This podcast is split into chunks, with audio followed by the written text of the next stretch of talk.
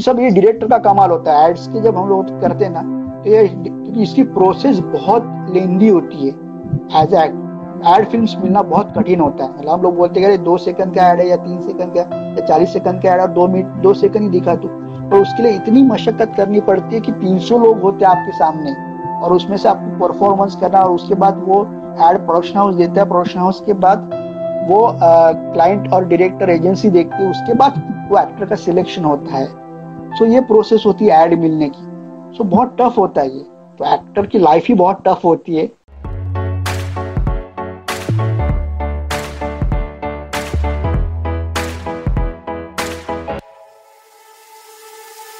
Good evening to our esteemed guest, uh, Mr. Ankut sir, and all our viewers.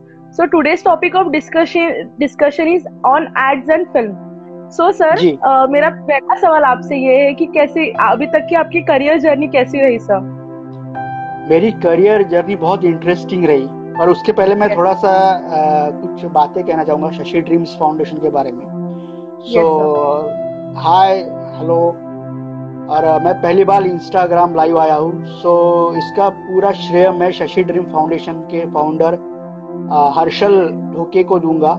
और हमारे परम मित्र इनके माध्यम से मैं आज आपके सामने लाइव आया हूँ। सो आदित्य लोहे। सो और पूरे टीम को मेरी तह दिल से शुक्रिया। और thank you so much so हम इस सेशन को अभी शुरू करते हैं। यस सर स्टार्ट चलिए। यस सर तो सर आपकी करियर जर्नी अभी तक की कैसी रही? मेरी करियर जर्नी बहुत इंटरेस्टिंग थी क्योंकि मेरी yes. शुरुआत ही थिएटर से हुई। सो so, मैं थिएटर आर्टिस्ट हूँ। सो मैंने yes, जब मैं नागपुर में पढ़ रहा था ग्रेजुएशन कर रहा था। सो so, मैंने पहला नाटक किया था नाटी गोती। सो so, वो जयवंत दलवी लिखित था। उसके पहले मैंने एनएसडी का वर्कशॉप अटेंड किया था। सो so, वहाँ से मेरी वैसी शुरुआत हुई तो जिन्होंने कंडक्ट किया था। सो so, उसके डायरेक्टर थे जयदीप भालेराव। सो so, उन्होंने वो प्ले डायरेक्ट किया था। और डॉक्टर राजा नरसापुरकर जो एक्टर है नागपुर के काफ़ी फ़ेमस एक्टर है उन्होंने कहीं थिएटर किए है। सो वो मेरे पिताजी का कैरेक्टर प्ले किया था। तो इसके लिए मेरी, मुझे काफ़ी मेहनत करनी पड़ी। तो वो कैरेक्टर मेरे लिए बहुत चैलेंजिंग था। क्योंकि एबनॉर्मल लड़की के कैरेक्टर प्ले करना, ये बहुत टफ होता है। सो मैं उस, जब वो कैरेक्टर मुझे मिला तो मैं काफ़ी स्कूल उनके स्कूल में जाके बैठता था कॉलेज करके। फिर वहाँ पे कैसे वो लोग थे, कैसे बेचारे उनका बिहेवियर होता है, क्या होता है। सो हर एक बारीकियाँ मैंने उनसे सीखी। वहाँ से मेरी शुरुआत हुई पहला नाटक फिर काफ़ी मैंने थिएटर किए तो बाईस कमर्शियल प्ले किए अभी तक मैंने मराठी में। Yes. फिर वहाँ से मेरी जर्नी अभी आगे क्या तो फिर मैंने मास कम्युनिकेशन टेलीविज़न में मैंने एडमिशन लिया पूना में सिंहगढ़ इंस्टीट्यूट में। सो तो वहाँ से मेरी शुरुआत हुई सेकंड पड़ाव की। सो वहाँ मैंने कई शॉर्ट फिल्म्स किए थे। तो उस वक्त मुझे फ़िल्म का ऑफ़र आया था जो हमारे जो इंस्टीट्यूट के जो सर थे हमें जो पढ़ाने थे सुनील नाइक सर। सो उन्होंने मुझे एक ऑफ़र दिया था हम लोग फ़िल्म कर रहे। तो उस फ़िल्म में एक कैरेक्टर है तो आप करोगे? मतलब उन्होंने पूछा नहीं था, आप करोगे उन्होंने। मतलब ठीक है सर, ये तो मेरा सौभाग्य होगा कि मैं आपके अंडर काम करूँगा, आपके डायरेक्शन के अंदर। तो मुझे इससे और क्या खुशी हो सकती है? सो वो किया हमने स्टार्ट की फ़िल्म आधी फ़िल्म हुई। आधी फ़िल्म होने के बाद वो फ़िल्म रुकी हुई थी तो हमारा एक शेड्यूल कंप्लीट हुआ था और उसमें सब बड़े स्टार कास्ट है मतलब मराठी के जाने माने सभी लोग थे। सो so, मैं बोला अरे फ़िल्म तो अच्छी है हो रही है अच्छी जा रही है। सो so, हमारा छह महीने के बाद शेड्यूल रुक गया था। सो so, ना गैप होता है कि अभी शूटिंग थोड़ा रुकने चाहिए फिर बाद में ब्रेक के बाद करते हैं ऐसा। सो so, वो ब्रेक जो इतना बड़ा हुआ कि वो फ़िल्म आधी अधूरी रहेगी और वो फ़िल्म बंद पड़ गई। सो मेरे लिए सबसे मतलब वो आघात था कि यार इतनी बड़ी फ़िल्म और बंद पड़ना क्योंकि मेरे लिए पहली फ़िल्म थी वो। सो so, मैं बहुत टेंशन में आ गया कि यार ये फ़िल्म तो बंद पड़ गई अभी क्या कैसा होगा? सो so, मैंने डायरेक्टर और प्रोडक्शन को फ़ोन किया कि सही में ये मैंने जो सुना है वो सही है? बोले हाँ हाँ सही है ये बिल्कुल। बोला सर कैसा फिर तो बोले अब कुछ नहीं कर सकते क्योंकि प्रोड्यूसर ने हाथ ऊपर कर लिए कि हम लोग फ़िल्म नहीं कर सकते क्योंकि उस वक्त बहुत तूफ़ान आया था क्योंकि बारिश के दिन थे वो। सो so, पूरा जो सेट था हमारा वो पूरा डिसमेंटल हो गया था। हम लोग सासवड़ में शूट कर रहे थे उना के पास सासवड़ जो गाँव है तो वहाँ हम लोग शूट कर रहे थे। सो so, वो मेरे लिए सबसे बड़ा मतलब पहला मतलब धक्का था कि अरे यार ये तो बस कुछ हो नहीं पाएगा। तो उसके बाद अब क्या करना? तो उसके हम लोग मैं छह महीने मेरे पास काम ही नहीं था। तो मैं टेंशन में आ गया कि भाई इस फ़ील्ड में आना है तो सब चीज़ें ज़रूरी होती है एक्टिंग करना है। कैसे होगा? ये पहला ही मतलब इतना बड़ा झटका ये मैं सह नहीं कर पा रहा था मतलब वो टेंशन आ गया था। तो उसके बाद हमारे कॉलेज ने हमारे कॉलेज में इवेंट मैनेजमेंट का भी कोर्स था। सो so, उन्होंने एक इवेंट कंडक्ट किया था। श्री आ, सुरेश वाडकर जो सिंगर है उनका इवेंट होने वाला था पूना में। तो उस वक्त मुझे भी थोड़ा इंटरेस्ट था इवेंट में कि यार थोड़ा करे। सो so, मैंने उनको बोला सर कि इवेंट के लिए हम लोग ज्वाइन हो सकते थे जो हम लोग जो एक्टर्स लोग थे। तो बोले हाँ हो सकते हैं। तो मैं इंटरेस्ट है तो पर वो आपको वहाँ पे वॉलेंटियर का काम मिलेगा। आप ऐसा कुछ मेन वगैरह नहीं रहोगे। बोला ठीक है सर हमें हम एक्टर है हम तो कुछ भी कर सकते हैं। सो so, वो चीज़ थी। तो एक्टर के लिए सब चीज़ें आसान नहीं होती है पर वो चीज़ भी लाइफ में एक था। तो मैंने बोला ठीक है सर करते तो वो किया हमने। तो उस वक्त मुझे सलीम आर्ट डायरेक्टर मिले। जो उन्होंने द्रोणा फ़िल्म की थी 2000 आई थिंक चार में, जो अभिषेक बच्चन की फ़िल्म थी। तो वो बोले मतलब सर, आपसे मुझे मुंबई आना है तो क्या हो सकता है? तो बोले आजा मुंबई, कभी भी आ सकता है तू। मेरे लिए खुला है मुंबई। बोला, सर, रहने का प्रॉब्लम है। तो बोले, तू आ सकता है, मुंबई है। तो उनके दोस्त थे संजय सर थे। तो वो भी आर्ट डिपार्टमेंट से थे तो उन्होंने भी काफ़ी आर्ट डिपार्टमेंट से सीरियल वगैरह किए थे। तो उनसे मुलाकात हुई। ठीक है आ जाओ। मेरी वैसे भी मैं अकेले रहता हूँ तो तू भी ज्वाइन हो जाए पर वहाँ तू बताना नहीं कि तू एक्टर है करके क्योंकि उनका बिज़नेस था म्यूरल डिज़ाइन का। सो so, उनकी okay. फैक्ट्री टाइप ही थी। मतलब एक रूम उन्होंने पूरी फैक्ट्री बनाई थी कि वो म्यूरल डिज़ाइनिंग करते थे खुद ही। तो उनको वो चीज़ बतानी नहीं थी किसको। अब वहाँ पे सब और मैं रहता था वो मर्ड में रहते थे मर्ड आइलैंड में। सो so, वहाँ पे रहना मतलब बहुत मतलब पूरा शूटिंग का माहौल सब वही। सब स्टूडियोज मुंबई में जितने भी है शूटिंग्स होती है सब मर्ड में ही ज़्यादा होती है। तो मैं बोला, ठीक है। तो मैं 21 जून को मैं मुंबई पहुँचा, कि पूना का ये शेड्यूल सब खत्म हुआ। तो चलो, अभी मुंबई में रहने के लिए जगह मिलना बहुत ज़रूरी होता है तो वो मिली पहले। सो मैं बोला, ठीक है, चलो। तो मैं 21 जून गया तो बहुत बारिश और ये सब चीज़ें थी। तो मुझे वो खुद लेने रिसीव करने आए बाइक पे। तो मैं गया और रहने लगा। तो उन्होंने बोला कि, तुझे एक्चुअली करना क्या है? मतलब करना क्या है एक्टिंग करना है? तो बोले नहीं एक्टिंग करना वैसे नहीं तुझे थिएटर करना है सीरियल करना है फ़िल्म करना है. तो मैं बोला सर जो मिला वो करना है क्योंकि एक्टर के लिए तो कोई ऑप्शन होता नहीं है वैसे। और इतनी जानकारी नहीं थी कि ये चीज़ें खुद आत्म परीक्षण करना कि क्या करना चाहिए और क्या नहीं करना चाहिए। और एक्टर के लिए सब दरवाजे खुले रहते हैं जो भी चाहे वो कर सकते हैं। सो so, मैंने बोला ठीक है सर। तो मैं बोला मुझे तो आ, सभी करना है जो मिला वो मैं करूँगा। उन्होंने मुझे स्क्रिप्ट थमाई एक जो वो आर्ट डिपार्टमेंट में थे।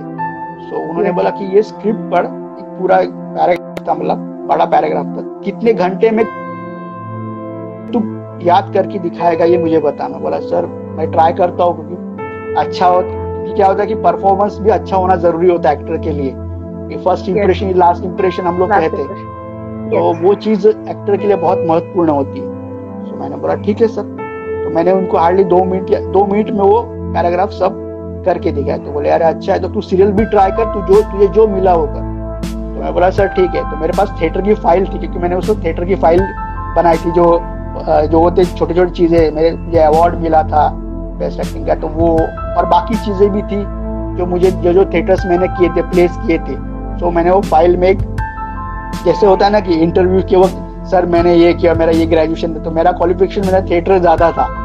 सो so, मैं उस दौर से निकला फिर मैं हर जगह जाता था। तो उन्होंने एक दो नंबर मुझे दिए थे कि इनसे मिल ले। फिर तू मिल लोगों से तू मिला कर। सो so, ऐसे वक्त मैं एक स्टूडियो में गया वहाँ पे शूटिंग चल रहे थे शॉर्ट फ़िल्म की। बोला सर मेरे लिए कुछ है? बोले अभी हमारे पास तो कुछ नहीं हमारा प्रोजेक्ट तो शुरू हो चुका है। पर एक फ़िल्म बन रही है मुक्ति नाम की। तो आप वहाँ पे अजय फंडसे का डायरेक्टर है उसके तो आप उनसे जाके मिलिए। बोला वो रहते क्या? है तो तो तो मुझे भी नहीं पता बोले कि वो कहाँ रहते हैं। उनका ऑफ़िस भी नहीं पता। तो मुझे किसी ने बताया कि दादर में उनका ऑफ़िस है। सो so, मैं बोला दादर में ऑफ़िस है? तो मैं तीन दिन वो दादर घूमता रहा। कहा उनका ऑफ़िस है कहा उनका ऑफ़िस है? सो so, मैं गया। तो उनसे उनके घर पहुँच गया। किसी ने मुझे नंबर दे दिया मैंने कॉल किया कि बोला सर मैं आ सकता हूँ? तो बोले हाँ आ जाओ। मैं गया तो उनके घर में मैं डायरेक्ट पहुँचा। तो बोले, ये तो सर का घर है, ऑफ़िस तो थोड़ा लंबा है। तो उनके वाइफ ने मुझे हेल्प की कि ये ये नंबर है उनके ऑफ़िस का आप उन्हें फ़ोन कीजिए और ऑफ़िस चले जाइए। बोला, ठीक है। तो वहाँ से मेरी जर्नी उनके ऑफ़िस में गई। मैं रोज उनके ऑफ़िस में जाके बैठता था, फिर रोज वो मिलते थे। तो उनके जो खास थे प्रताप खानोलकर करके, और उनके खास एसोसिएट भी थे और सब काम काज उनका संभालते थे। तो उन्होंने बोला कि हम एक फ़िल्म कर रहे सो एक ऑडिशन दे दे तू। मैं बोला, ठीक है सर दे देता हूँ। तो मैंने एक ऑडिशन दिया तो उनको बहुत अच्छा लगा। उनको भाई बोलते जाए फंड से कर सर को भाई बोलते। तो मैंने ऑडिशन दे दिया। तो उनको अच्छा लगा। तो तीन दिन के बाद उनका फ़ोन आया कि, अंकुश, हम लोग फ़िल्म स्टार्ट कर रहे हैं। ऐसा ऐसा शेड्यूल है हमारा। बोला, ठीक है सर सो एक हार्डली मेरा एक सीन हुआ होगा शायद। और उसके बाद, और कैरेक्टर भी बहुत अच्छा था कि शबाना आदमी के भतीजी का कैरेक्टर था। सो ये मेरे लिए कि इतने बड़े स्टार और उसमें स्टार कास्ट भी काफ़ी बड़ी थी। सो संजय दत्त वगैरह सब थे।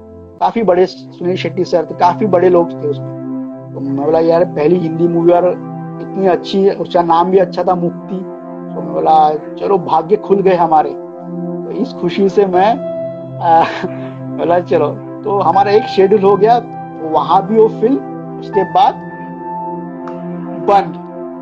तो मुझे टेंशन आने लगा यार मैं जो भी फ़िल्म कर रहा हूँ बंद हो रही है ऐसा क्या है मेरे में? तो एक होता है ना कि अंदर ही आदमी थोड़ा सा टूटने लगता है। पर मैं टूटा नहीं। मैं बोला नहीं यार ये भी एक नसीब का खेल है कि डेस्टिन तुम्हें बहुत कुछ सिखाती है लाइफ में। सो so, मैं बोला ठीक है सर। तो बोले फ़िल्म तो हो नहीं रही है। ठीक है। पर तभी मैं उनसे जाके मिलता था बातचीत करते थे। सो so, होगा करके एक आशा होती है थोड़ी कि नहीं हम लोग कुछ ना कुछ होगा। पर वो भी फ़िल्म कुछ हो नहीं पाई।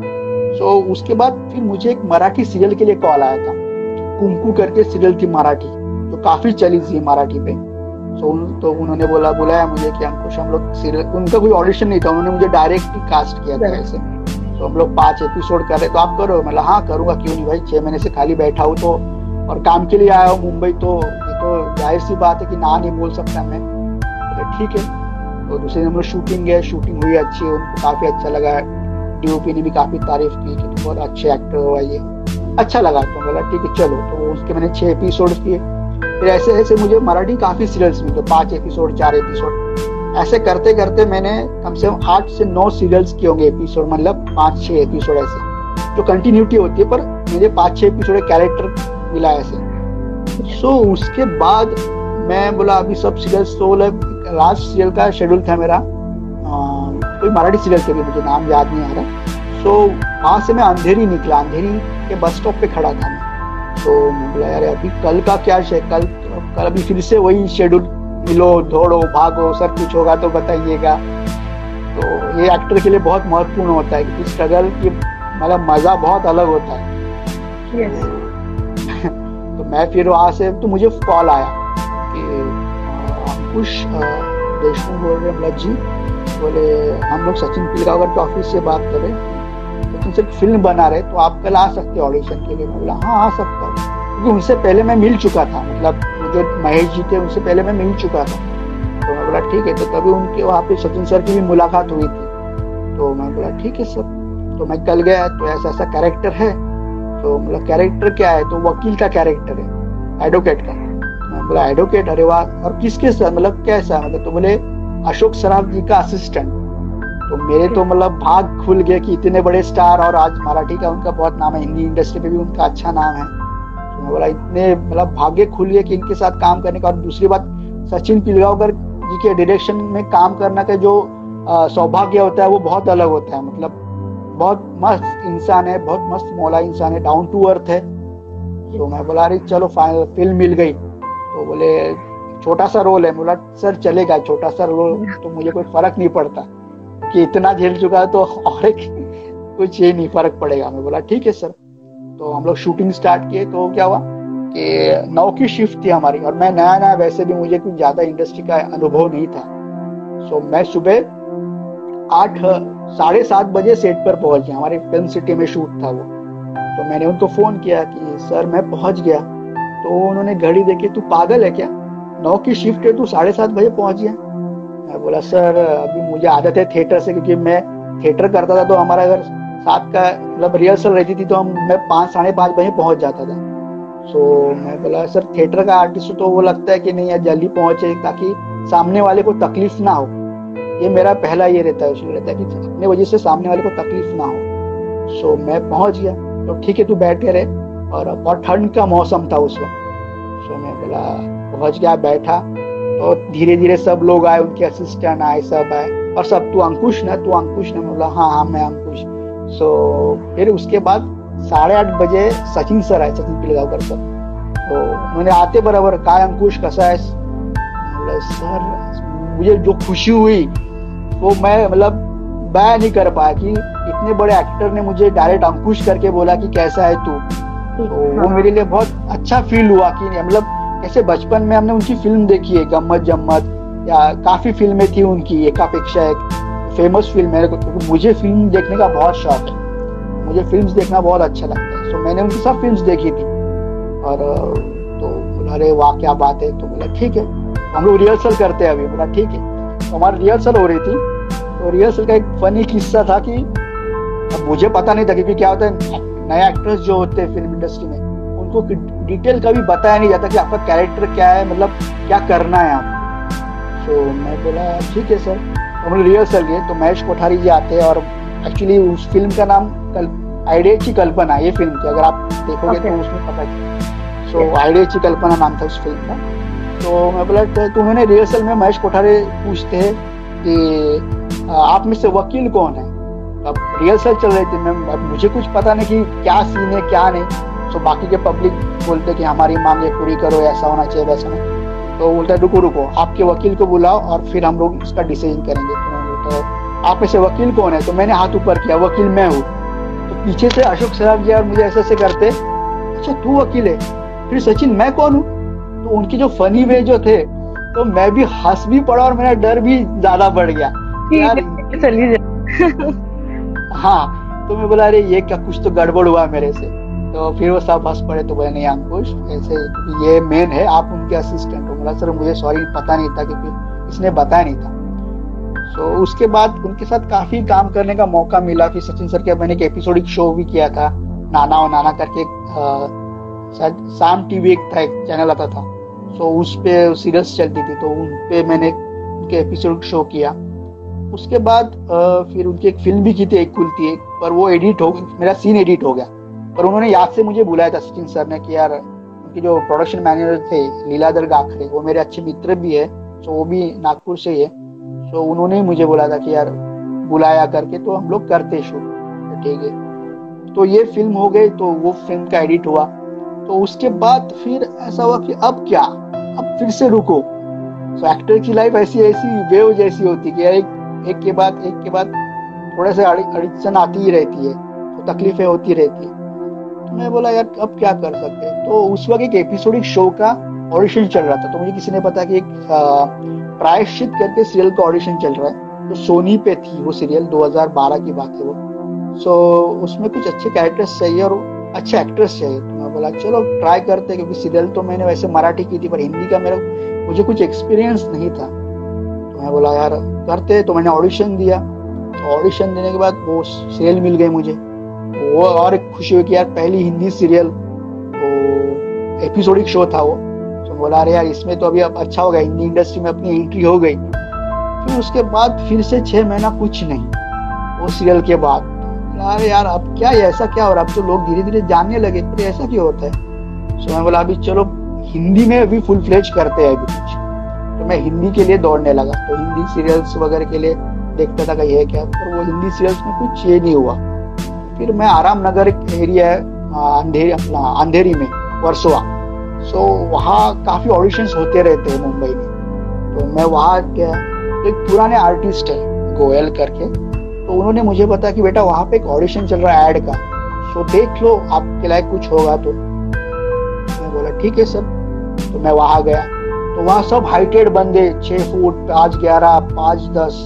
ये बोला, बेटा, तेरा तो यहाँ पे कुछ चलने वाला नहीं है। मैं छोटा इंसान और हाइट नहीं, शक्ल नहीं। मतलब ऐसा था कि यार क्या मतलब उनके लिए तो सब गोरे चिट्टे बिल्डर सब।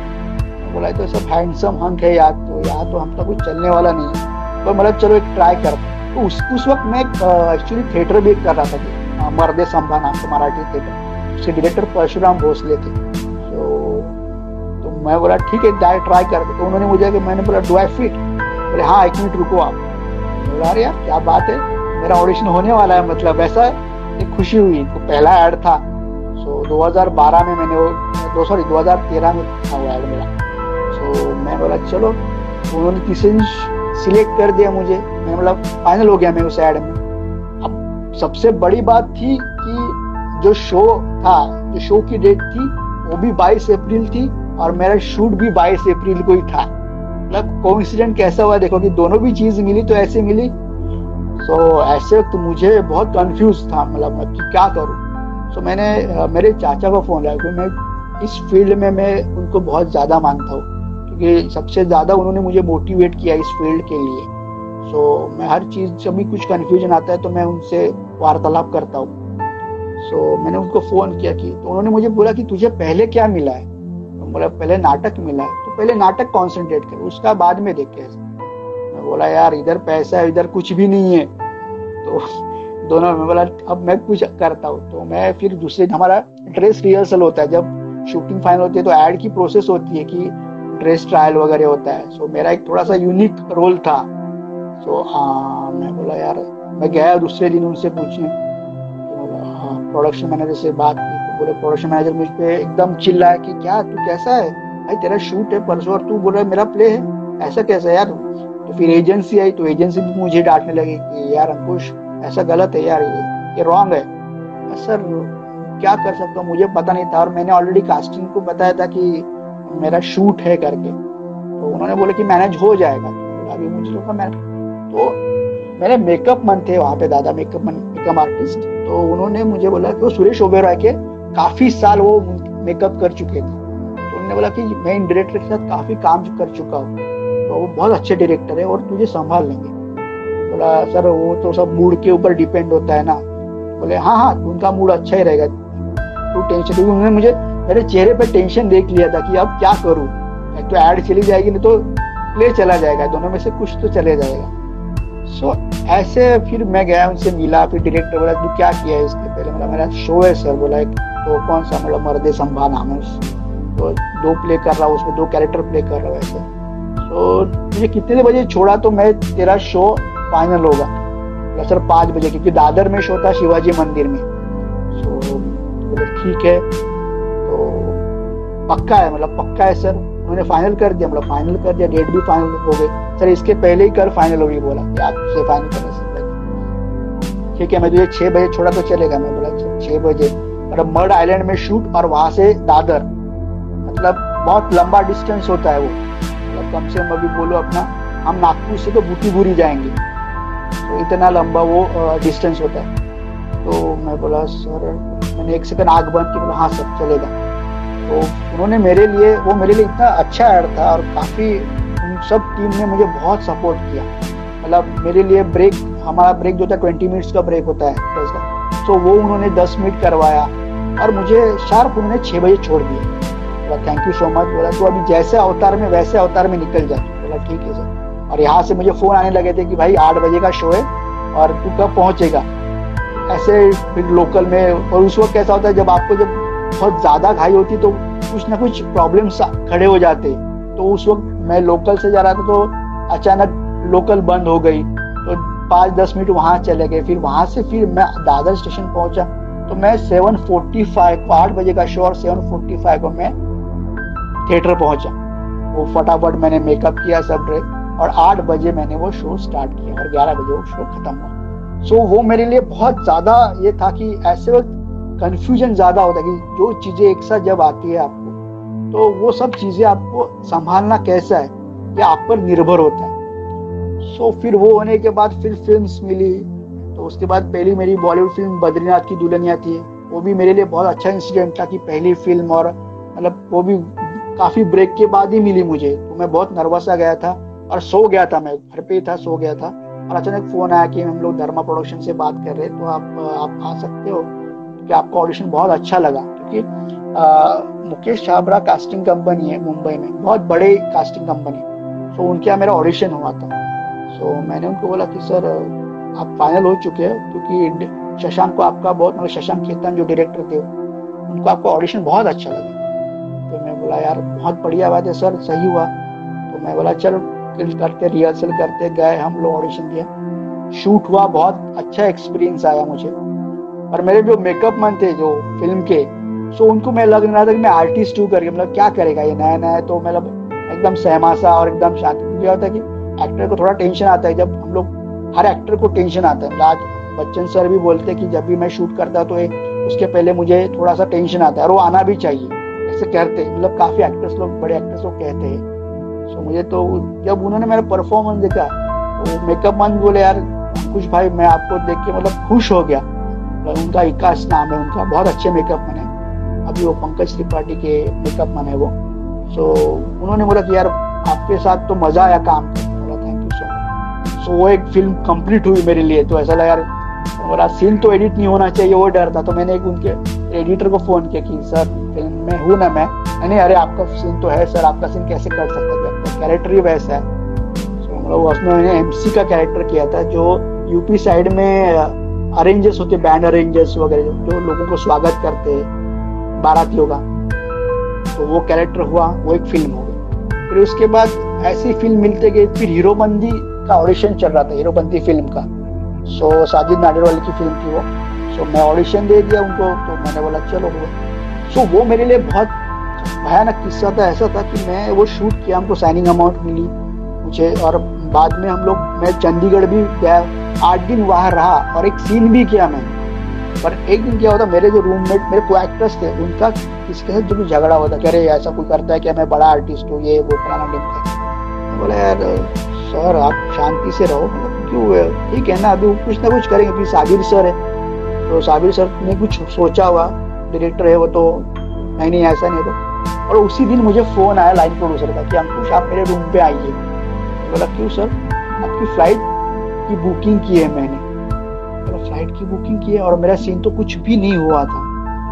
बोला, क्यों सर क्या? तो बोले, आप आओ, हम लोग करते तो बोला, ठीक है सर मैं आया। और मुझसे कुछ गलती हुई? तुमसे कुछ भी गलती नहीं हुई। मतलब ऐसे ही तो बाद में मुझे पता चला कि मैं ऑप्शन में था उसमें मतलब उसमें जो कैरेक्टर था तो टाइगर श्रॉफ के दोस्त का कैरेक्टर था वो। मुझे बाद में चला कि मैं ऑप्शन में था। अगर वो नहीं था आता तो मैं वो फ़िल्म करता था ऐसा मेरे लिए था वो। तो मुझे बहुत रोना आया। मतलब फ़र्स्ट टाइम मेरी ज़िंदगी में मैं रोया मैं कि बोला यार इतनी बड़ी फ़िल्म मिली और अच्छा कैरेक्टर था आठ दिन शूट कंटिन्यू और सब बोला मुझे वो भी बुरा लगा कि यार उन्होंने मुझे होटल में भी रुकाया था। सब खान पान सब अच्छे से किया उन्होंने। और ये भी चीज़ होती है फ़िल्म इंडस्ट्री में तो कैसा होता है कि बैकग्राउंड जिसका फ़िल्म ही नहीं होता है तो ये सब जब देखता है तो उसे डर महसूस लगने लगता है कि नहीं यार, ये सही तो है, सही जा तो रहे हम लोग। तो क्या होता है कि काफ़ी लोगों का अपोज भी होता है। अभी घर में काफ़ी लोगों का मेरे लिए बहुत सपोर्ट था। मेरे, मुझे घर वाले ने बहुत सपोर्ट मेरे पापा ने मुझे सपोर्ट किया था। मेरे चाचा तो सपोर्ट करते ही थे मुझे। सो कभी किसी चीज़ से उन्होंने पूछा नहीं कि कब होगा, क्या होगा, कैसा होगा, हो रहा है ना? हो रहा है, लड़ो, लड़ते रहो। ये मेरे लिए बहुत मोटिवेट था। सो और इसके लिए मेरे मेरे चाचा ने हर वक्त मुझे मोटिवेट किया कि कभी भी मुश्किल आए तो लड़ते रहो, रुकने का नहीं कभी। सो ये मेरे लिए बहुत अच्छी चीज़ थी। फिर बाद में मैं आया वापस आया, क्योंकि मैंने प्रोफ़ाइल में डाल दिया था कि माई अपकमिंग मूवीज़ हीरोपंथी और वो सब प्रोफ़ाइल जब कोई ऑडिशन के लिए भेजते थे, आप मेल करो सर मेल करो मेल करो। तो मैं भेज दिया करता था। तो उसमें अगर किसी ने फ़िल्म देखी तो होता है कि नाम खराब हुआ है, जैसे लगता है कि नहीं यार, इतना डाल दो तो। पर जो फिल्मी लोग होते हैं, वो बहुत अच्छे लोग होते हैं। फ़िल्म इंडस्ट्री के लोग बहुत प्यारे होते हैं। मतलब वो एक दूसरे को बहुत समझ सकते हैं, एक दूसरे को बहुत मतलब समझ, एक फैमिली जैसा उनका बिहेव होता है। तो फ़िल्म इंडस्ट्री मुझे बहुत पसंद है। प्रोफेशन ही बहुत अच्छा है। मतलब इसके बारे में हम लोग बाद में बात भी करेंगे। सो तो ये था। मैं वापस आया तो मतलब क्या करूँ? अभी ये भी फ़िल्म भी चली गई है। काफ़ी दिन फिर मैं एड फ़िल्म की शुरुआत हुई मेरी। मैंने कैडबरी फाइव स्टार किया हैवल्स किया। काफ़ी ऐसे बड़े बड़े एड फ़िल्म प्रोडक्ट के मैंने एड्स किए। एक दिन मुझे सलमान खान के साथ करने का मौका आया एड फ़िल्म सो वो मेरे लिए बहुत क्योंकि मैं बचपन से मतलब सलमान खान को मैं मेरा आइडल मानता था। तो उनकी कॉपी में काफ़ी करता था। एक्टिंग के मामले में या फिर ड्रेसिंग सेंस ये सब चीज़ें उनकी काफ़ी होती थी। मतलब अगर मैं कहीं दुकान में गया तो मतलब पापा या चाचा के साथ तो चाचा बोलते अरे, वो सलमान वाला ड्रेस देना। जैसे तेरे नाम में जो शर्ट पहनी थी। सो वो शर्ट मेरे पास थी। तो पर बाद में सब जब इंडस्ट्री में तो सब पता चलता है। तो तब उनके साथ काम करके अभी मौका मिला सो मैं बहुत खुश हुआ कि नहीं यार ड्रीम रहता कि नहीं, सलमान खान बड़े सेलिब्रिटी के साथ काम करने का वो मोन्टा जायर था। सो उसके जो कास्टिंग डेट थे शंतनु भाटे वो रिलेटिव्स में भी आते हैं, दूर से, और अच्छे मित्र भी है मेरे। सो उनके कारण मुझे वो प्रोजेक्ट मिला।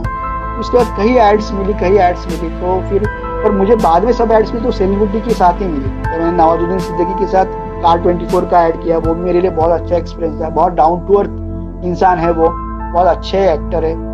फिर बाद में मुझे फिर ब्लैकमेल मूवी का ऑफ़र आया। जो इरफान खान सर की मूवी थी। बहुत यूनिक फ़िल्म थी।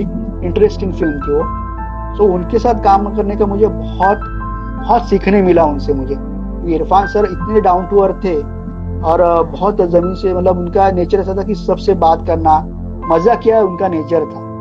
तो और काम किया तो वो काम ही कर देते मतलब वो उसमें वो उसका एक्सक्यूज नहीं था उनका। सो so, दस दिन जो मेहनत की तो मेरे लिए बहुत मतलब अविस्मरणीय थे वो। अचीवमेंट थी मेरे लिए एक्चुअली वो उनके साथ काम करने के क्योंकि हर एक्टर चाहता है कि अच्छे एक्ट्रेस के साथ काम करने का मौका मिले। सो so, उसमें से मैं चाहूँगा कि मैं लकी हूँ कि उनके साथ काम आज नहीं है बहुत दुख होता है कि बहुत मतलब एक अच्छा एक्टर जाना मतलब हमारे लिए फ़िल्म इंडस्ट्री को बहुत बड़ा गहरी गहरा सदमा होता है वो। तो उनके साथ काम करने फिर वो फ़िल्म कंप्लीट हुई। उस वक्त कबीर सिंह फिर मैंने काफ़ी एड्स की फिर बच्चन सर के साथ भी काम करने का मौका मुझे मिला। तो वो भी एक अच्छा एक्सपीरियंस था। तो उनका भी नेचर बहुत आज सेवेंटी एट में वो इतने एनर्जेटिक है कि उनकी जैसे एक्टर मैंने नहीं age a seventy eight age में तो मैंने नहीं देखा मतलब इंसान इतने एनर्जेटिक और बात करने का तरीका, बहुत रिस्पेक्ट करना, अपने को एक्टर्स की रिस्पेक्ट करना। सो ये बहुत मैंने उनसे सीखा।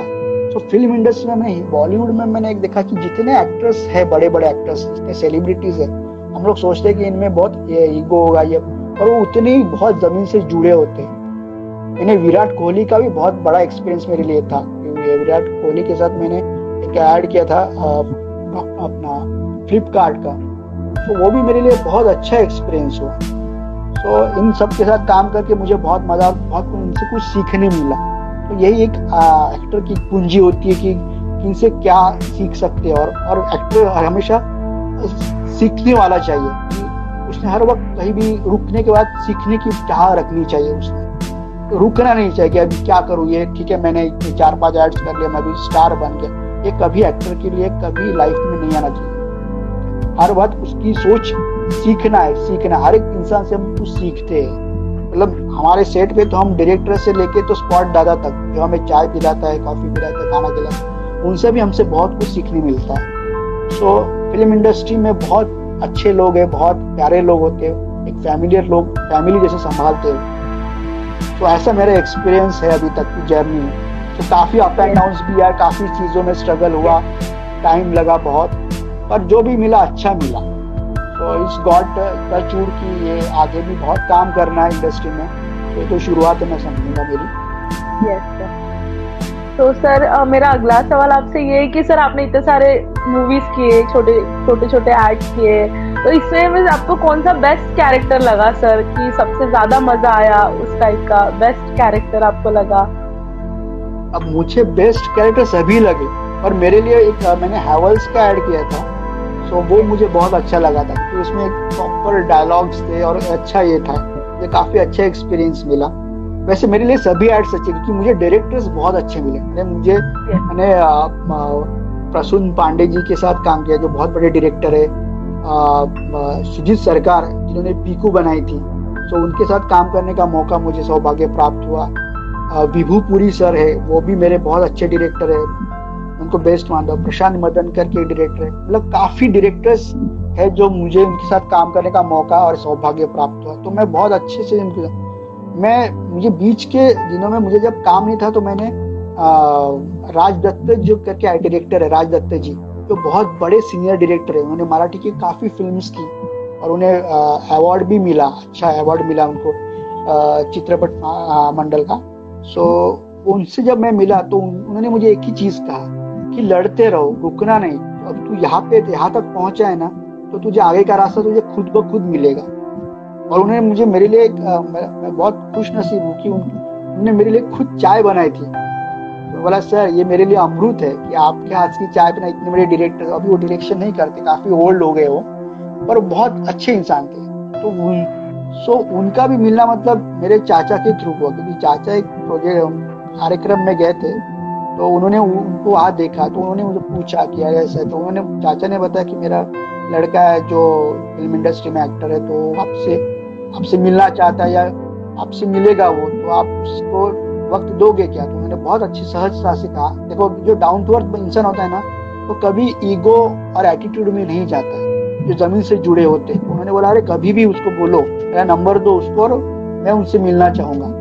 सो so, मैं बोला मैं जाओ तो मुझे दो तीन बार मेरे चाचा बोलते थे कि तू गया क्या गया क्या मैं बोला हाँ हाँ हाँ गया गया। क्योंकि मुझे वो मराठी का थोड़ा सा ये था। और जब मैं उनसे मिला तो मैं बोला यार उनसे भी काफ़ी कुछ सीखने मिला कि आज इतने बड़े होके भी वो आज ज़मीन से जुड़े और इतने प्यारे है उनसे राज दत्त सर। सो बहुत उसके बाद बहुत कुछ सीखने मिला और बहुत अच्छा लगा उनके। सो ये डायरेक्टर के सब ये डायरेक्टर का कमाल होता है। एड्स की जब हम लोग करते हैं ना तो ये इसकी प्रोसेस बहुत लेंदी होती है। एज एक्ट एड फ़िल्म मिलना बहुत कठिन होता है। मतलब हम लोग बोलते हैं दो सेकंड का एड है या तीन सेकंड का या चालीस सेकंड का एड है, दो मिनट, दो सेकंड ही दिखा तो उसके लिए इतनी मशक्कत करनी पड़ती है कि 300 लोग होते हैं आपके सामने। और उसमें से आपको परफॉर्मेंस करना और उसके बाद वो एड प्रोडक्शन हाउस देता है। प्रोडक्शन हाउस के बाद वो क्लाइंट और डायरेक्टर एजेंसी देखती है उसके बाद वो एक्टर का सिलेक्शन होता है। सो ये प्रोसेस होती है एड मिलने की। सो बहुत टफ होता है ये। तो एक्टर की लाइफ ही बहुत टफ होती है। तो ये ये मेरे लिए बहुत बड़ा एक्सपीरियंस था ये अच्छा। तो सर आपने अभी तक किस प्रकार के रोल किए सर? लाइक मतलब कोई हंसाने वाला रोल होता है तो किस प्रकार के सर आपने मुझे मोस्ट प्रोबेबली हंसाने वाले रोल मिले। जी साहब बोल रहे कि तेरी कॉमेडी तेरी आँखें तेरे तेरे एक्सप्रेशन तेरी तू कॉमेडी में जाएगा। तो मैं बोला काफ़ी लोग बोलते कि तू हर किरदार निभा सकता है। पर मुझे एड फ़िल्म में काफ़ी अलग अलग किरदार निभाने का मौका मिला। और हर कोई एक्टर चाहता है कि अलग अलग चैलेंजिंग रोल मिले उसे और उसको निभाने का मौका मिले या अच्छे डायरेक्टर के साथ काम करने का मौका मिले।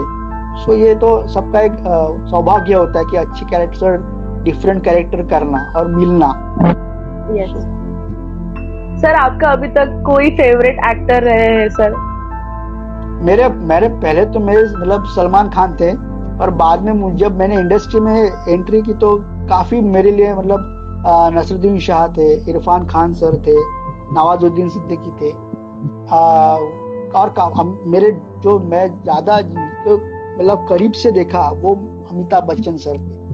कि बहुत इतने मतलब इतने साल काम करने के बाद भी 40-50 साल काम करने के बाद भी आज वो वैसे ही है जैसे वो रहे सो so, वो भी एक अच्छा एक्सपीरियंस था मेरे लिए। तो अमिताभ बच्चन सर तो मेरे लिए तो बहुत एक मेरे लिए अचीवमेंट था उनके साथ काम करने का।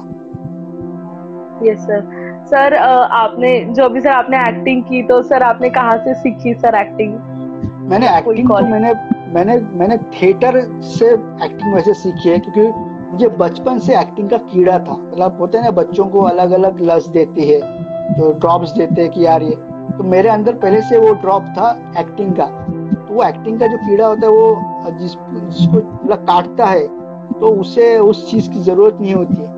पर मैंने सिंहगढ़ इंस्टीट्यूट से मैंने एक्टिंग सीखी थी, क्योंकि एक्टर के लिए बहुत ज़रूरी होता है, क्योंकि हम लोग ये लाइन प्रैक्टिकल लाइन है। सो यहाँ पे आपको खुद गड्ढा खोदो और खुद ही पानी पियो। तो यहाँ पे आपका कोई जैसे जॉब में होता है कि आप इंटरव्यू देते हो तो उनके थ्रू आपको काम मिलना शुरू होता है। सो so, यहाँ के कॉलेजेस जो है जब तो वो कॉलेज कभी आपको आपको सिखाते हैं आपको कैसा और आपको प्रिपेयर करते हैं और आपको आपको जो जाना होता है आगे जाना होता है या आपको जो भी सक्सेस की सीढ़ी चढ़नी वो आपको खुद ही उसके आप जिम्मेदार होते हैं। सो so, ऐसे कैसे कहीं भी कॉलेज है जैसे N S D national school of drama Delhi में है सो so, आप उसके एंट्रेंस एग्ज़ाम देके भी आप कॉलेज आप वहाँ पे एडमिशन ले सकते हो। सो so, उसके भी कुछ क्राइटेरियाज है तो उस हिसाब से एफ़ टी है पूना में फ़िल्म टेलीविज़न इंडियन इंस्टीट्यूट करके वहाँ भी अलग अलग डायरेक्शन से लेके एक्टिंग तक कोर्सेस है। तो एक कई कॉलेजेस है ऐसे जॉन बेरी करके एक इंस्टीट्यूट है। तो ऐसे काफ़ी इंस्टीट्यूट है जो काफ़ी एक्टर्स ने किया है काफ़ी बड़े एक्टर्स वहाँ से आए हैं। तो ये कॉलेजेस है। यस सर सर आप कितने साल से फ़िल्म इंडस्ट्री में काम कर रहे हो सर मुझे करीब अभी दस साल हुए। मतलब अभी आज इक्कीस जून को मुझे दस साल पूरे कंप्लीट हो गए। आठ साल तो मुझे स्ट्रगल करने में ही लगे कि वो जो होता है कि क्या मुकाम पाना है और क्या करना चाहिए। सो वो बहुत ज़रूरी होता है। तो मुझे नौ साल तो उसी में आठ साल तो उसी में लगे जो स्ट्रगल करने में। तो सही रहा मिलने में। Yes. तो अभी शुरुआत हुई ऐसे मैं कहूँगा क्योंकि मैं अभी नया हुआ ऐसा कहना कहना चाहूँगा मैं इंडस्ट्री yes. के लिए। Yes sir as an actor sir क्या स्किल्स लगते हैं सर एक एक्टर को सर? एक्टर में क्या स्किल्स होने चाहिए? एक्टर में क्या स्किल है? एक्टर हर इंसान एक्टर ही होता है। आप भी एक्टर ही हो। पर कैसा है एक्टर के लिए टैलेंटेड टैलेंट होना बहुत ज़रूरी होता है। टैलेंट पैशन और पेशेंस ये तीन चीज़ें बहुत ज़रूरी होती है। और चौथा तुम्हारा लक होता है। पर ये तो चीज़ें आप आप जो लेके हो तो टैलेंट और ये अगर आप में टैलेंट होगा तो आप एक्टिंग बहुत आ, सही तरीके से कर सकते हैं। या आप में पेशेंस काफ़ी लोगों में होता है कि टैलेंट भी होता है और पैशन भी होता है पर पेशेंस नहीं होते।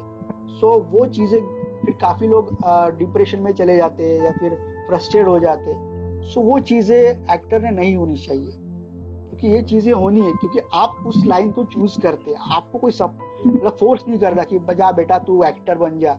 आप में वो जो होता है मैंने बोला कि वो जो कीड़ा होता है एक्टर का वो आप में होता है तो आपको वो सब चीज़ें समझनी चाहिए कि यार ये तो आना ही मेरे लाइफ में। सो यही चीज़ होती है। सर आपने कोई बहुत बिग चैलेंजेस एक्सेप्ट किए फेस करने पड़े सर आपको लाइफ में? बहुत बहुत बहुत बहुत चैलेंजेस हुए। मुझे याद है मैं एक सीरियल एक सीरियल की ऑडिशन में गया था। सो वो राजा छत्रपति और मेरा वो लाइफ का पहला ही ऑडिशन था वो। सो so, वो पौराणिक था तो उसमें जो डायलॉग्स रहते तो वो पौराणिक टाइप रहते। तो उसका मीनिंग समझने में कम से कम आपको दो तीन दिन चले जाते।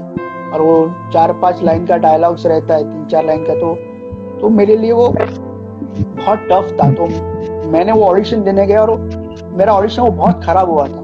सो so, मैं बहुत मायूस हुआ। यार मतलब मैं रात भर जिन्होंने मुझे भेजा था उनको मैंने फ़ोन किया कि सर ऐसा ऐसा ठीक है तो मैंने उनको फ़ोन पे वो डायलॉग सुनाया था मराठी डायलॉग था वो। तो मैंने वो सुनाया था कि सर ऐसा है।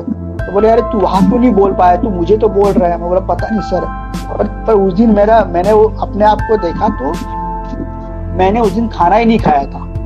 सो एक्टर के लिए जो होते एनर्जी तो वो एनर्जी मेरे खत्म हो गई थी। तो पहले से प्रेशर था कि अच्छा परफॉर्मेंस होना चाहिए।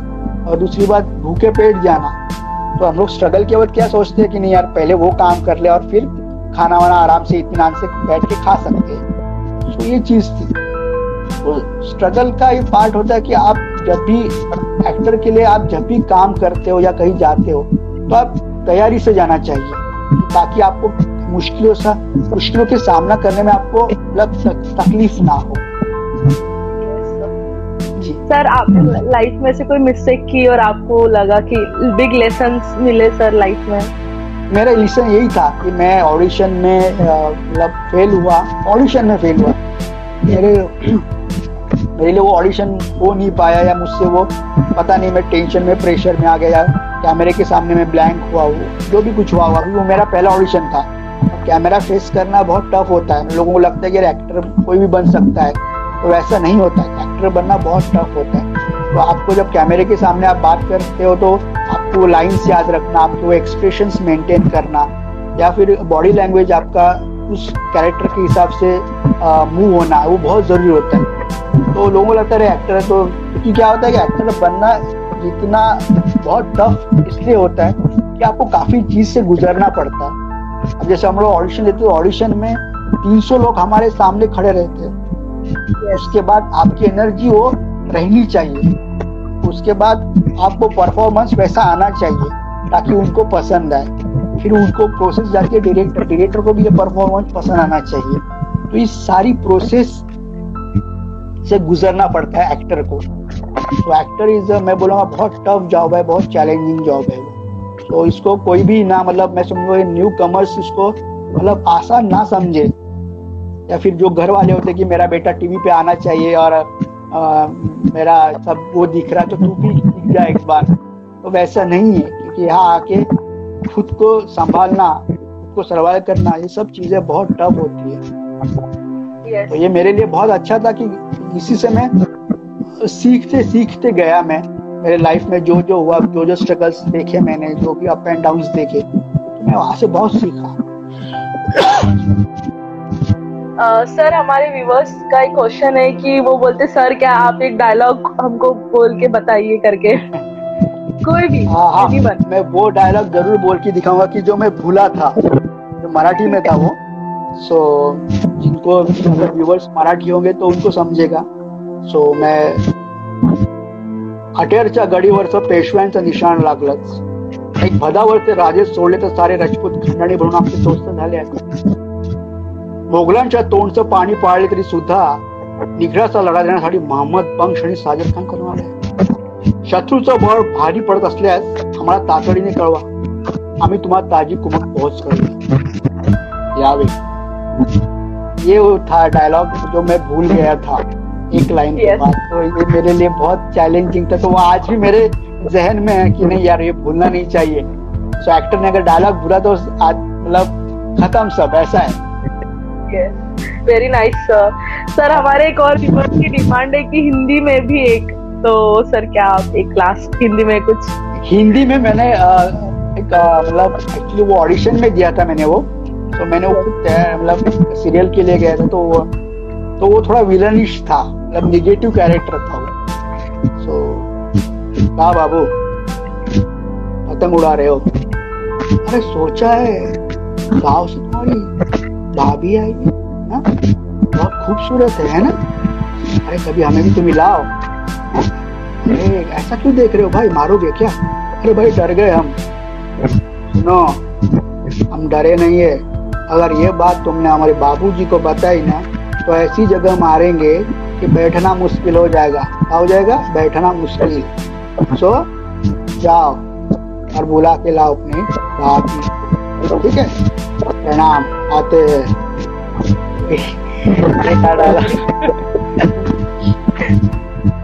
बहुत अच्छा था सर। सर एक और क्वेश्चन है सर हमारे व्यूवर्स से। आ, वो बोलते हैं कि how do you keep update yourself with recent changes in film industry so अभी तो रिसेंट तो ऐसे कुछ चेंजेस नहीं अभी तो काफ़ी पहले जैसा स्ट्रगल कम हुआ है क्योंकि अभी काफ़ी वेब सीरीज़ या फिर काफ़ी चीज़ें चैनल्स बढ़ गए तो एक्टर के लिए स्ट्रगल कम हो गया तो जो पहले था कि यार, अभी सिर्फ़ दूरदर्शन में काम करो या फिर एडवर्टाइजमेंट काम करो, पर अभी ऐसा हो गया कि कास्टिंग डायरेक्टर भी उतने बढ़ गए प्रोडक्शन हाउस भी बड़े हो गए।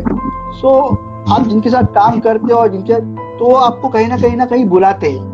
तो वो रिस्पेक्ट की आपको तो ये बदलाव ज़रूर हुआ है कि जैसे आप वेब सीरीज़ गई वेब सीरीज़ का डिजिटल माहौल शुरू हुआ है।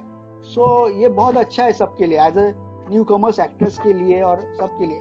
पर उसके लिए मैं कहूँगा कि आ, ये बदलाव तो आया है पर उसके लिए एक्टर ने तैयारी करनी बहुत ज़रूरी होती है। तो गुड लिसनर होना चाहिए या फिर जिसको किताबें पढ़ने की आदत होती है तो किताबें पढ़ो स्क्रिप्ट पढ़ो। सो मूवीज़ देखो डॉक्यूमेंट्रीज देखो। सो ये देखना एक्टर्स के लिए बहुत ज़रूरी होता है। तो बदलाव तो ये आया कि अभी काफ़ी दरवाजे खुल चुके हैं तो एक्टर्स के लिए बहुत आसान है सो ये चेंजेस हुए इंडस्ट्री में फ़िल्म इंडस्ट्री में।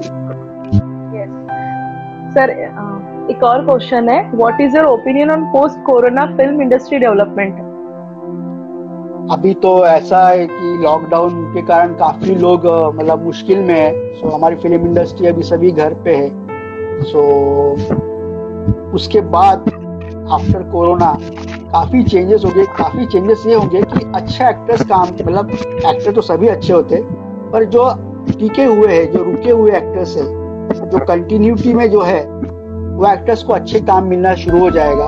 जो डटे हुए इस फ़िल्म से, इस लाइन से। फ़िल्म इंडस्ट्री से। तो वो उनको ज़रूर काम मिलेगा और सक्सेस भी मिलेगा। सिर्फ़ हटना नहीं लड़ते रहो बस यही मैं कहना चाहूँगा। तो आफ्टर कोरोना के बाद तो सबकी शायद कुछ चीज़ें बदल जाएगी पर जो भी होगा अच्छा होगा पॉजिटिव होगा ये मैं सोच के चलता हूँ। यस सर नेक्स्ट क्वेश्चन ये है what is important of acting institute important acting institute ये कि आप आप जब एक्टिंग करते हो या फिर इंस्टीट्यूट में आप ज्वाइन इंस्टीट्यूट क्यों ज्वाइन किया जाता है कि हमें कैमरा का जो नॉलेज होता है, क्योंकि कैमरा नॉलेज बहुत ज़रूरी होता है एक्टर के लिए। क्योंकि काफ़ी लोगों को मतलब अब अब आप शूटिंग कर रहे हो तो आपको बोला कि अरे आपका ओवर ओवर द शोल्डर है आपका। तो ओवर द शोल्डर क्या होता है? तो वो बोलेगा, पीछे मुड़ के देखेगा, अरे ओवर द शोल्डर क्या है मतलब? तो ये चीज़ें आपको इंस्टीट्यूट में पढ़ाई जाती है कैमरा कैसे फेस किया जाता है। डायलॉग डिलीवरी कैसी की जाती है? आपका डिक्शन कैसा होना चाहिए? आपका वोकल कैसा होना चाहिए? आपकी बॉडी लैंग्वेज कैसी होना चाहिए? आपका प्रेजेंटेशन कैसा होना चाहिए? तो ये सब चीज़ें इंस्टीट्यूट में सिखाई जाती है। तो क्या नहीं करना और क्या करना, ये इंस्टीट्यूट आपको सिखाती है। तो इसमें काफ़ी अच्छा नॉलेज मिलता है। काफ़ी बड़े बड़े लेक्चरर्स आते हैं।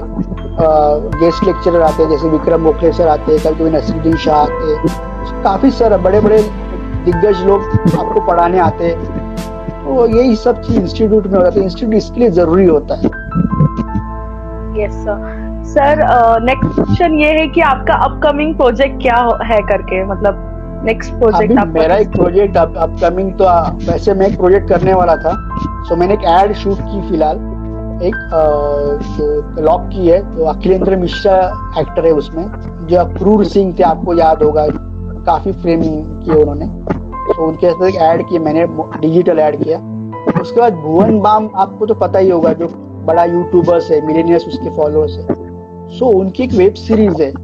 सो वो वेब सीरीज़ में कर रहा हूँ, उनके दो एपिसोड है, उनको नौ एपिसोड की है तो मैं दो एपिसोड शूट कर रहा हूँ। तो उसके बाद ये लॉकडाउन के पहले ही होने वाला था, पर उन्नीस तारीख से उन्नीस मार्च से इंडस्ट्री सब रुक गई स्टॉप हो गई तो प्रोजेक्ट सब आगे चले गए। तो ऐसे कुछ प्रोजेक्ट्स है कुछ लोग कुछ प्रोजेक्ट्स पाइपलाइन में है। तो अभी देखते कि क्या क्या होता है। यस सर नेक्स्ट क्वेश्चन है what is the biggest challenge you face being a newcomer from the common public and how did you made it into a positive mark ये तो सबके लाइफ में होता है यार ये तो मतलब घर से होता है। कॉमन पब्लिक या घर के पिताजी भी यही बोलते हैं कि बेटा नहीं हो रहा तो वापस आ जा क्योंकि ये बहुत स्ट्रगल है। ये ये हम जैसे लोगों का काम नहीं है। सो so, ऐसे जो न्यू कमर्स एक्टर्स है न्यू कमर्स हो या कोई भी एक्ट्रेस हो मतलब जो कंटिन्यू में काम करना है वो चैलेंज यही होता है कि उस चीज़ को आपको कन्वे करना आना चाहिए कि ये क्या है। क्योंकि काफ़ी लोगों को फ़िल्म इंडस्ट्री पता ही नहीं होती। फ़िल्म इंडस्ट्री में क्या होता है? लोगों को सिर्फ़ लगता है कि अरे वो गाने होते हैं ये सब। ये होती है, पर ऐसा नहीं होता है। फ़िल्म इंडस्ट्री बहुत प्यारी है तो बहुत कुछ सीखने मिलता है। तो आपको जब आप आपको कोई पूछता है कि ये क्या है, कैसा है, क्या तो आपको कन्वे आना चाहिए। उसके बारे में आप जिस फ़ील्ड से हो, वो फ़ील्ड के बारे में आपको एक क्रिएटिव करके आप समझना चाहिए, कि समझाना चाहिए सामने वाले कि ये हमारे फ़ील्ड में ऐसा होता है, ऐसी चीज़ होती है, ये ये होता है। क्योंकि आप जब क्योंकि सामने वाले को पता नहीं होता कि फ़िल्म इंडस्ट्री क्या है उसमें क्या होता है? वो लगता है अरे गाँव से गया, लड़का, अब एक्टर बन के बाहर आएगा। तो ऐसा नहीं होता है कि उसके लिए मेहनत भी काफ़ी। तो चैलेंज वही होता है कि आपको किस प्रकार आप उसको फेस करते हो। आपको वो बोलना आना चाहिए कि ये नहीं ऐसा होता है, इसको इतना टाइम देना ही पड़ता है, इतना समय लगता ही है। तो यही लोगों को आप कन्वे करना आना चाहिए। तो यही सबसे बड़ा चैलेंज होता है कॉमन मैन को समझाने के लिए। Sir who is your inspiration sir मेरे लाइफ में तो आ, मेरे इंस्पिरेशन तो मेरे पापा और मेरे चाचा है और मेरी फ़िल्म इंडस्ट्री है। कि मैं हर वक्त इनसे कुछ ना कुछ सीखते रहता हूँ। तो ये मेरे लिए बहुत कि मेरे पापा ने मेरे चाचा ने काफ़ी स्ट्रगल किया है उनके दिनों में भी। तो वो भी मेरे लिए इंस्पिरेशन थे कि यार अगर मुंबई जाना है तो कुछ गलत चीज़ भी होनी चाहिए ताकि क्या होता है, बहुत से एक्टर होते हैं कि वो मतलब स्मोक करना ड्रिंक करना, इस चीज़ों में लग जाते हैं। तो क्योंकि काम नहीं मिलता तो क्या करे? सो मैं इससे थोड़ा सा दूर था नहीं यार, कुछ भी करना पहले काम पे फोकस करो, फिर बाकी चीज़ें जब सक्सेस होती तो आपको सब चीज़ें मिलती है। बराबर आप उसके पहले आप करोगे तो आपको फिर मतलब बेटा घर आ जाओ। बहुत हो गया अभी। है ये चीज़ें लोगों से मिलती है मतलब घर वालों से। तो वही है कि सर व्हाट इज़ योर गुरु मंत्रा गुरु मंत्र तो ये टैलेंट पैशन और पेशेंस ये गुरु मंत्र है अगर और मतलब एक मराठी में भी कहूँगा सावध तो सुखी है ऐसा कि मेरा है क्योंकि जो आप अलर्ट रहोगे तो वो चीज़ आपको ज़रूर मिलेगी क्योंकि हर चीज़ एक बोलते ना कि छाछ भी फूक फूक के पीना चाहिए। सो अगर आप सब इंडस्ट्री में काम करें तो आपको हर प्रकार के लोग मिलते हैं। हर प्रकार के इंसान मिलते हैं आपको। तो आप कौन सही है कौन गलत है कौन आपसे क्या चाहता है तो ये बहुत ज़रूरी होता है कि इंसान को पहचानना सबसे ज़रूरी होता है। तो ये बहुत मैं कहूँगा कि ये बहुत ज़रूरी है एक्टर के लिए। यस सर सर आज के यूथ को आप क्या मैसेज देना चाहोगे? कि मैं आज के युद्ध को कि बॉस, दोस्तों, मित्र कि आप एक्टर बनो ज़रूर। एक्ट ये ये प्रोफेशन बहुत अच्छा है, ये ये प्रोफेशन बहुत अलग है। आपकी फ़ील्ड से बहुत अलग है। पर इस प्रोफेशन में आना हो तो पहले जैसे लड़ाई के वक्त, उसके पहले हम लोग तलवार को या फिर भाला को धार करते हैं, वैसे आप अपने आप को वैसे बनाओ। कि लोगों ने कहना चाहिए कि अरे हाँ ये वही है कि जो गया था आज ऐसा है।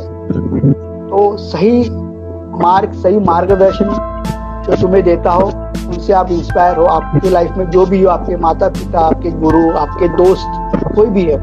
तो यही कहूँगा कि इंडस्ट्री में आना हो तो मेहनत मेहनत करना सीखो। टैलेंट बहुत तो ज़रूरी होता है कि टैलेंट सबसे बड़ी चीज़ होती है। मेहनत दूसरी बात, और आप में पेशेंस रहना चाहिए।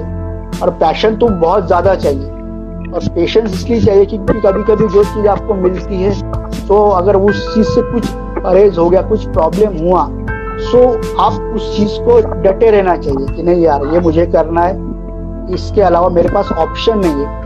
आप जिस फ़ील्ड से हो, उसको अभी ऑप्शन के तौर के से, तरीके से कभी मत दिखिएगा कि अगर ये नहीं मिला तो ये करूँगा मैं। अगर आपको एक्टर बनना है तो एक्टर की ही तैयारी कीजिए कि आपको क्या कर सकते हैं। आप अपने आप पे कैसा वर्क कर सकते हैं तो ये बहुत ज़रूरी एक्टर्स के लिए। तो मैं इतने कहना चाहूँगा कि एक्टर बनना है तो ये चीज़, चीज़ें बहुत ज़रूरी है। टैलेंट पैशन और पेशेंस ये बहुत ज़रूरी है। तो ये एक्टर के लिए मैं कहना चाहूँगा, जितने भी आना चाहते हैं, बहुत अच्छी इंडस्ट्री फ़िल्म इंडस्ट्री बहुत अच्छी है लोग, जो भी है। सो अच्छा लगता है फैमिली जैसे लोग होते हैं यहाँ पे। हर चीज़ को संभालते आपको हर चीज़ से आपको आ, प्यार करते। सिर्फ़ आप ज़मीन से जुड़े रहो और सबसे प्यार मोहब्बत से रहिएगा यही सबसे बड़ी चीज़ होती है लाइफ सर uh, अगर हमारे स्टूडेंट्स को या किसी को भी फ़िल्म में एड में जाना हो उनको कनेक्ट करना हो तो हम कैसे कनेक्ट कर पाएँगे सर आपसे?